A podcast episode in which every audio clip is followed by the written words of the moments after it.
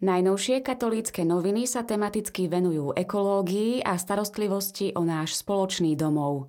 Vysvetľujú, aký vzťah by mal mať kresťan ku klimatickej zmene. Mohli by sme sa pýtať, či sa biskupy, kňazi a angažovaní kresťania majú zaoberať klímou a životným prostredím. Či nestačí, že to robia vedci, aktivisti, politici a novinári. Lenže kresťanstvo zahŕňa aj návod na správny život, ktorý voláme morálka. Človek si musí zodpovedne uvedomiť, čo dostal.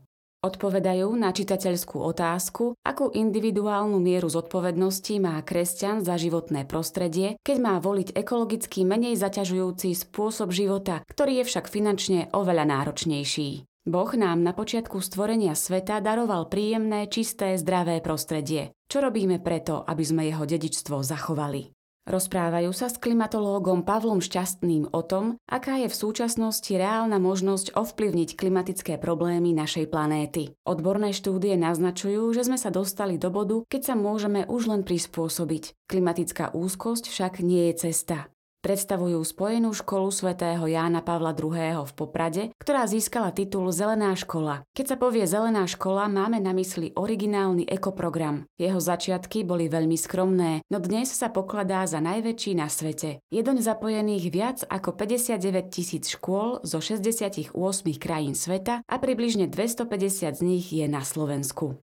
Prinášajú aj rozhovor o biodiverzite s Lenkou Bobuľskou z Katedry ekológie Prešovskej univerzity. Medzinárodný deň biodiverzity, vyhlásený Organizáciou Spojených národov, si pripomíname dvadsiateho druhého mája. Biodiverzita to je rozmanitosť života na Zemi. Vďaka nej je naša planéta obývateľná a krásna. Mnohé prírodné systémy sú však pod veľkým tlakom a my by sme mali prestať brať fungujúcu jedinečnosť prírody ako samozrejmosť. Približujú históriu a súčasnosť Východoslovenského múzea v Košiciach, ktoré si pripomína stopäťdesiate výročie svojho vzniku. Pochváliť sa môže pol miliónom zbierkových predmetov, množstvom zreštaurovaných zbierok i tisícami zaujímavých výstav a podujatí.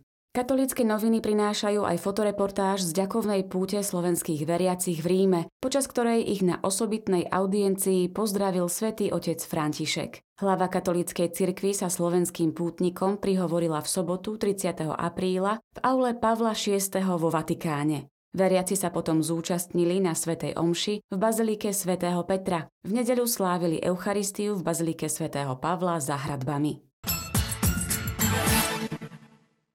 V katedrále svätého Jána Krstiteľa v Prešove bol uvedený do úradu apoštolského administrátora sede vacante Prešovskej archieparchie vladyka Peter Rusnák, bratislavský eparcha. Viac informácií nájdete na stránke tlačovej kancelárie Konferencie biskupov Slovenska. Každý má rád svoju mamu a každý vie, čo všetko mama pre nás robí. Často sa pritom podobá na našu nebeskú mamu Máriu. Téma májového rebríka Naša mama ukazuje podobnosť našej mamy s Máriou pri rozličných situáciách. Keď sa mama za nás modlí, keď sa stratíme alebo sme chorí. Na záver dvojstránka ponúka prekvapenie pre mamičku, ktoré môže každý ľahko pripraviť. O Oravskej lesnej nám v rubrike Slovensko mojimi očami porozpráva naša čitateľka, desaťročná Beátka Brišová. Viete, že v tejto najchladnejšej obci na Slovensku je nádherný farský kostol svätej Anny, mamy Panny Márie? S koncom mája prichádza aj ďalší ročník kampane Mini Digi, do ktorého na strane dvadsaťpäť v článku Byť v kontakte pozývame všetkých čitateľov. Úlohou účastníkov bude menej používať mobil, notebook či tablet. V prílohe v skladacej knižke s názvom Môj minidigi týždeň ponúkame niekoľko tipov na rozličné zaujímavé aktivity. Ako si vyrobiť minidigi škatulku, rodinný kalendár či vlastné piškvorky, upiecť chutné cookies alebo sa pomodliť minidigi modlitbu, ktorá je na poslednej strane knižky.